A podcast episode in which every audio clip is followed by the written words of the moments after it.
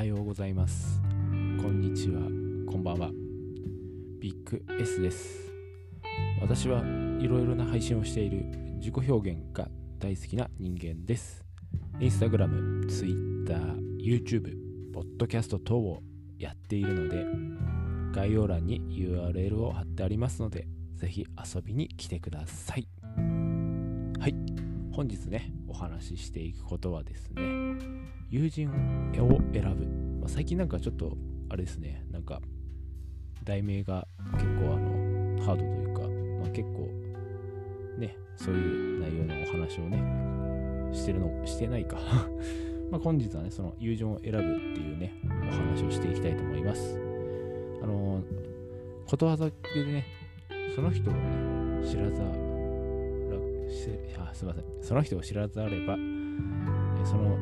友を見よということわざがあります。まあね私なりの解釈をね今話していくとそれはねまあ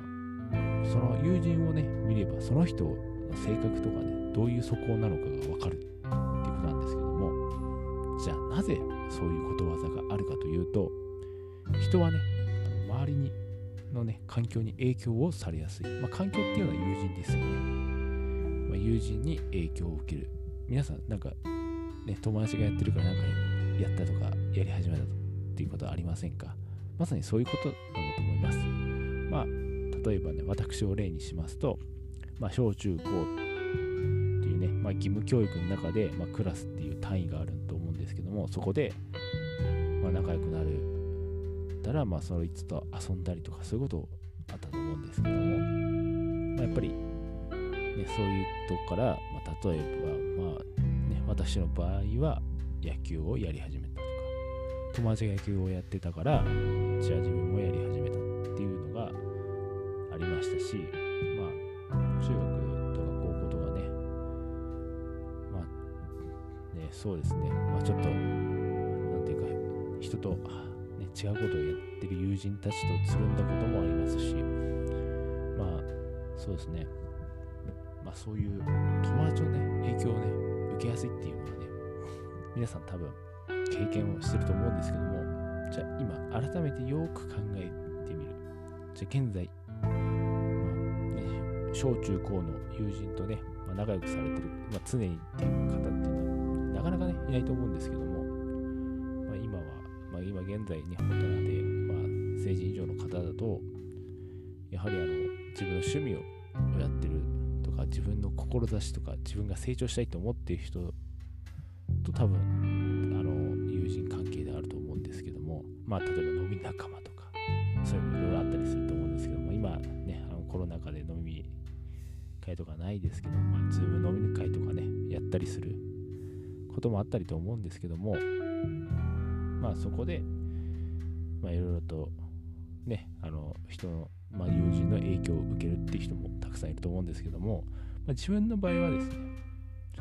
まあそういう、まあ、小中高で現在は、まあ、ウェイドトレーニングジムで仲良くなった方とかの影響も受けたり、まあ、まさにね、そのジムで仲良くなった人からの影響で YouTube を始めたりとか、自分もね、よく考えるとそういう経験がありますね。はい。なので、まあ、そうですね、まあ今は自分を成長させるためにはって考えてるんですけど、いろんな方とね、絡ましていただいて、その方から影響を受けたりとか、まあ今は、そのインターネット上からのその影響ですね。まあ、僕はこうね、私はこうなりたいって思うと、どういう人になりたいかっていうのをね、よく見たりとかすると思うんですけど、まあ、その人のね、真似、真似イコール学ぶで、まあ、結論を言いますと、自分がなりたいというか、まあ、なりたい理想の、ね、人を友人に持つっていうことが大事なのかなと思います。まあ、今後ね、なんか正直な話、まあ、飲んでダラダラする人間と絡むよりは、自己成長を促してくれる、まあ、人と常にあの上を成長をを目指している方成長をしていく過程成長成長したいって人と絡んでいくと自分も影響されて何というかまあ常に成長して